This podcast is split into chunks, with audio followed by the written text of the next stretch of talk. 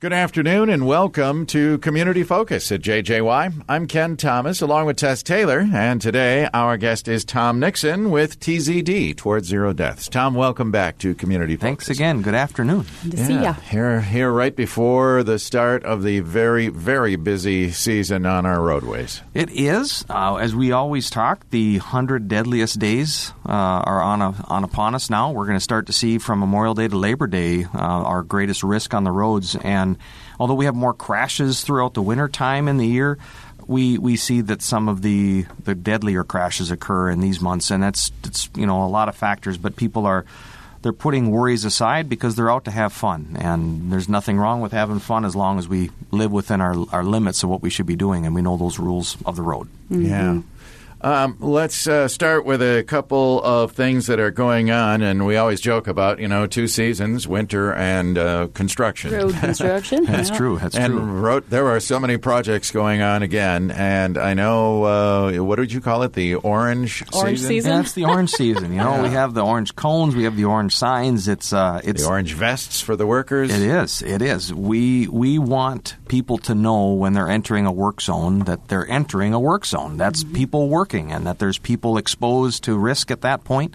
So when we're looking for our travel plans, if you're using a online mapping service uh, through your Google or Apple Maps or whatever service you use, it, it is not incorporating um, construction information into your plans. If you really want to know where construction zones are, you got to go to 511mn.org yep. or use the 511 app. It's going to give you that that warning about what's going to be a slowdown. You'll see on Apple or Google slowdowns where areas where people's phones and their pockets are traveling slower. That's that's how we know how that works. Oh. And it adjusts. if there's an incident or if there's a work zone, you're going to see that red. But official detours are official. That's where we want people to go. So if we can avoid work zones or go around them, you may see that you're going to spend maybe a couple more minutes to go around. Your safety and your time are definitely better spent on that detour because entering, you're following a pilot car or you're going to be stopped or you might not be able to get through depending on what type of work is getting done. Mm-hmm. So we want your patience, if we can even just ask for that, to know that what's going on is we're trying to build a better road for you to travel on to get to where you need to get to. So if there's workers working at that time and you're frustrated because you're late, it's not their fault. It, it's it just just have to be late to something. Yeah.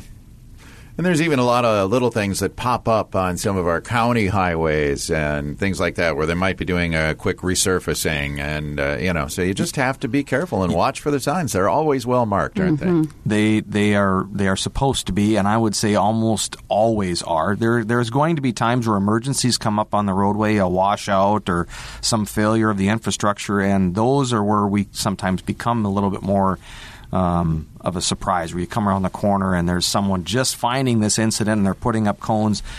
Any of those times, what we, we talk about is advanced warning, and they usually try to get something 10 to 15 seconds of drive time in front of the of the road work so that people have that advanced warning that something is coming up. So if you're paying attention and you see the orange, or if it's an emergency incident, it's a, usually a fluorescent pink at that point, you're going to be anticipating that there's something coming up. All right. Um, as uh, we head out on the roads uh, for the 100 deadliest days, uh, there's a few things to always keep in mind, and a few things that our local law enforcement will be focusing on, isn't there? Well, right now, uh, we are under the National Click It or Ticket campaign where we're telling people no excuses, every seat, every time, you need to be buckled up. There's no exception to that. There's no reason not to. And I've, I've said it many times on this show, but no one's provided a good excuse to me uh, outside of maybe some initial medical treatment that, uh, you know, there's a wound or something, have to move the seatbelt around. But they always are wearing the belt just in a different position. Right place, positioning, put the belt around your hips and over your shoulder, not too close to your neck, having it tight, not locked in position wear your seatbelts. National click it or ticket right now. If you're not wearing a belt, you should expect to get a ticket. It's primary seatbelt law in the state of Minnesota. Mm-hmm. Nearly half our fatalities every year are not belted, which tells us that when people aren't wearing their seatbelt and crashes occur, which they don't plan to get into, yeah. nobody goes, well, today I'm going to get a road approach. That's right. It, it happens, and we don't want that to happen. But if it does, the best chance of surviving that crash uh, is, is wearing your belt and all the rest of your systems, your airbags positioned, you know, where they need to be, all work better at that point. I mentioned this on the show earlier this week, just talking about you know getting the reports, and you know you're reading this and there's a fatality, and then the last line in the report or in the article says the victim was not wearing a seatbelt at the time of the crash, and you're just like, ah, you know, could it have saved their life? Most likely, you know the the belief that so you're going to survive the crash because you can climb out or climb free. I, I, have 20 years of experience of going to crashes myself, and I've, I've my my friends and neighbors have been in these crashes sometimes. Though at times that they're not wearing a belt, it crushes my heart to think, gosh, if they just would have, there may have been an injury that could have been treated, that they could have been, you know, saved because of, instead mm-hmm. of the chance was kind of taken away when they didn't wear the belt. Ugh, it's heartbreaking. Yeah. Um, and it seems to me the other one that they'll probably focus on a lot this year because we've heard about it is excessive speeds. That continues to be an issue too, yeah. doesn't it? It it does, and it's it's unique because in the history of looking at crash record systems, speed is always a contributing factor. But they're they are seeing that egregious speeds, those high speeds, are the ones that are are persistently showing up in our crash system now. And you know, when people have impairment, their their judgment may be off a little bit, and they're gonna they're gonna travel a little faster because they're not as um, inhibited to do the things that they shouldn't do. But if we look at speed as just the one factor, it multiplies everything else that occurs. If if you go off the shoulder and time to return back on, the amount of g force that occurs, that lateral force, that is going to be ex- exponentially larger because you're going too fast. The road is designed for a certain speed. Your your judgment of, of watching an oncoming vehicle, so if you know you can pull out in front of them, is based on the anticipated speed, sight lines, all all of our system is based on an, an, an expectation that people are doing what the system allows and what people can judge.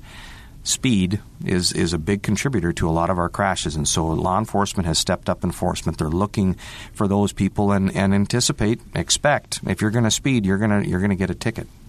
Hmm. Well, I can just personally say I haven't taken a trip in the last uh, I don't know how long, and every time I get on the road, there's somebody that's driving way faster than the speed limit. Oh just you see it all the time. It's crazy.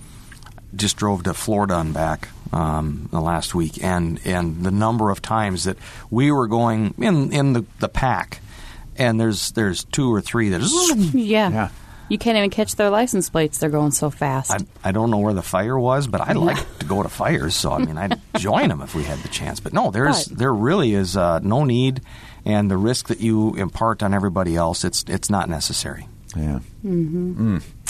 All right. Um, the other thing that uh, we should talk about, and you alluded to it, uh, if you're going too fast and now you're impaired, again, this is a really dangerous. Uh, uh, combination. And uh, impaired driving, uh, we will continue to watch for that this summer, I would imagine. we will, and you will see extra enforcement on the roads this coming weekend. Uh, this weekend, Memorial Day weekend, is.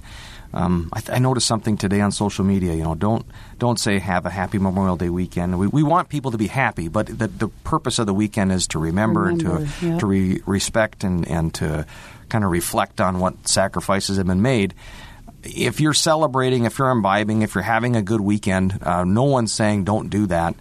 We are saying don't do that and put put yourself behind the wheel yeah. and have a plan. This is a broken record. We talk about mm-hmm. this every time, but I, I, can tell you that the, the crash notes continue to come in.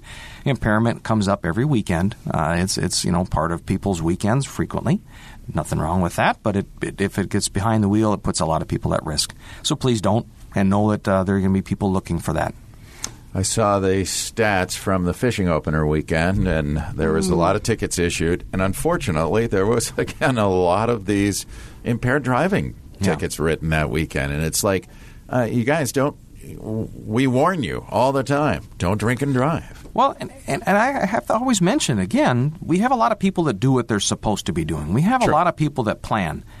So you really stand out when mm-hmm. when you're doing that, and we, yet we find a lot of people are, are still making that decision. That is that is not socially acceptable any longer. Um, those of you that are are do, making the right choices, keep it up, and and put a little positive peer pressure on the people around you to do the right things there.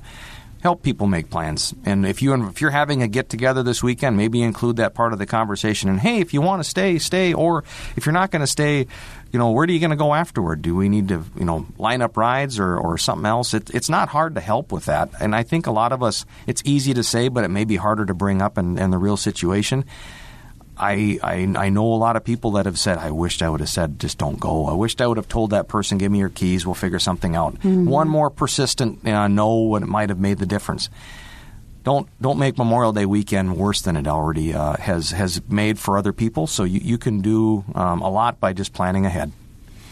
Uh, the other part of Memorial Day weekend and uh, the summer is lots of boats and uh, lots of trailers, campers. Oy, uh, oy, oy. and, and, well, we have our toys, and mm-hmm. some of those toys end up on the roadway sometimes. when you talk about the UTVs, I see more and more of them on the roads. Yeah, they they have become the fancy golf cart. They, yeah, they have.